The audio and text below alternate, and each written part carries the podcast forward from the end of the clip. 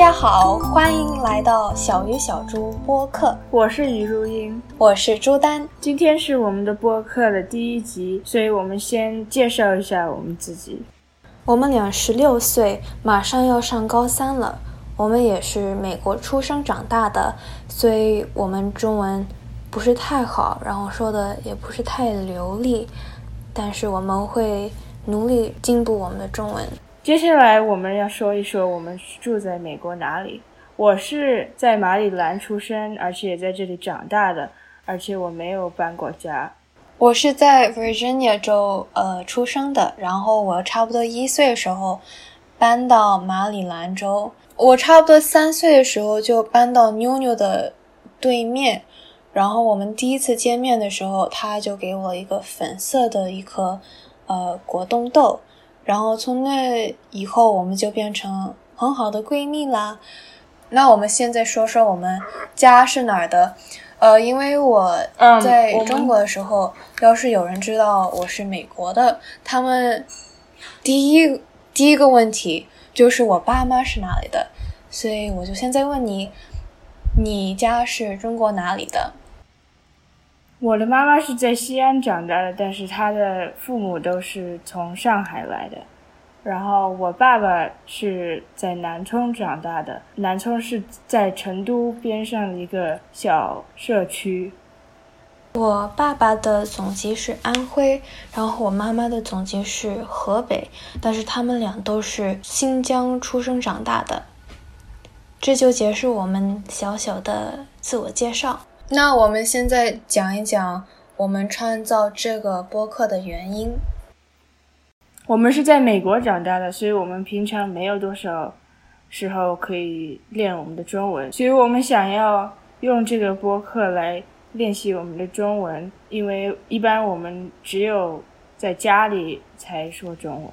对，然后我们这边大部分的中国人会周末去上中文学校。我们这边的中国人算是挺多的，所以我们我们这里有好几所中文学校，每一所学校的课程和时间会不一样。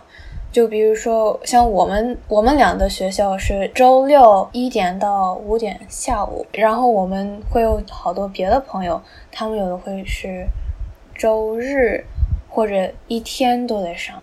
中文学校里不光是有中文课，还有不同的别的课，比如说呃跳舞、机器人，还有武术、朗诵、画画，然后还他们也有太极拳，各种各样的课。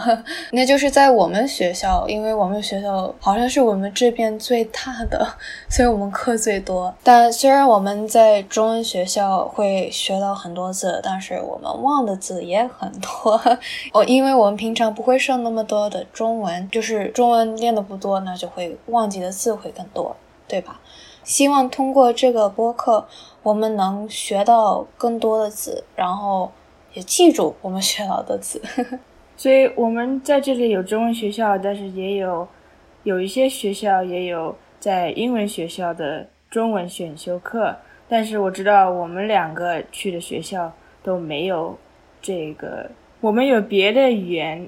的选修课，但是没有中文。对，比如说有法语和西班牙，就是有中文课的学校，他们有中文课，因为他们那边的中文学生更多，但是我们这边就是不够多。而且他们也想要上啊中文的选修。然后我们俩对广播、播客之类的媒体很有兴趣，呃，因为我们从小就练朗诵，我觉得因为朗诵，我们对这些东西很有兴趣。嗯，我也觉得我们应该练一练我们学到的演讲技巧啊。对，有的时候我们在学校也会有。演讲的机会，我们也想通过这个播客来练习我们的演讲的技巧。然后现在我们在美国，这是第六个月待在家里，因为这个病毒，所以我觉得我必须得要找个人一起说说话。对我也是，成天只见得到我的爸爸妈妈，也见不到别人。还有我去中国的时候，要是别人知道我是美国来的，会有很多人问我。住在美国是什么感觉？但是我觉得这种问题就是问题，虽然听着很简单，但是其实挺复杂，然后答案会更复杂，所以我们希望通过这个播客，呃，能让大家更了解住在美国是什么样的。你可以给我们留一个评论，或者如果你有任何建议和问题，可以在我们的 Twitter、Instagram 或者电子邮件上面发。在这些平台上面，我们的用户名是 xyxzpod。所以你在中国有没有人问你一个非常奇怪的问题？关于在住在美国？嗯，我印象最深的一次就是我跟我侄女在他们家外面玩，因为我们俩差不多一样大，所以就玩起来了嘛。然后他有个朋友就问我，在美国是不是每天吃火鸡？觉得他问题很奇怪，因为我们平常并不吃火鸡。我觉得我好像只吃过，最多吃过五次火鸡。而且大部分美国人也是感恩节的时候吃火鸡，而且我觉得最近几次感恩节我们也没有吃。我们平常就吃鸡了，我们不吃火鸡。所以，虽然在中国的人对美国的生活有一些误解，我们对中国生活也有误解。大概去年我们回中国的时候，发现大部分商店和饭店都是光用支付宝，也不收呃现金和零钱，所以这个跟以前我们回中国的时候比是很大的不一样。而且我们就光收支付宝的地方，我们就没办法交钱，因为必须要有中国的微信号或者。电话号才能让我们付。有一次我记得我们进了一个饭馆，然后他就叫我们坐下来，然后给我们了饭单。我们就不知道他们只收支付宝，所以我们就不能付，然后就走。你们就走了？对，因为只有我们两个，所以我们就没有别人可以帮我们付。有有些别的时候，我们也需要家里的人或者朋友来帮我们付。哦，我有一次。也是差不多去年，我也回了一次中国。我在那里去了个夏令营，我们在一个寄宿学校，好像是叫寄宿学，就是我们就在那儿住了一个星期差不多。然后我记得第一天，我们到他们学校里有一个小商店，卖就是铅笔、吃的、饮料，然后纸什么的。然后我记得我跟我朋友一起去，然后我们需要买那个卫生纸，因为厕所里没有纸。然后我们去付钱的时候，那里的阿姨就没有收我们的钱，因为她说这里只收支付宝。然后觉得我们很奇怪，怎么到那儿拿了拿了好多现金？所以她觉得我们很奇怪，为什么会拿那么多现金到她那儿去？然后最后我们的从美国来的老师让他们把它换到可以收。现金，因为要是他们不收现金，我那我们没没法买纸了呀。还有一次，就是在这个夏令营，他们让我们付一个宿舍的押金。收押金的那个人，他好像看我拿那个现金，觉得我好奇怪。最后是我一个在中国的朋友帮我付了那个押金，他有有个支付宝。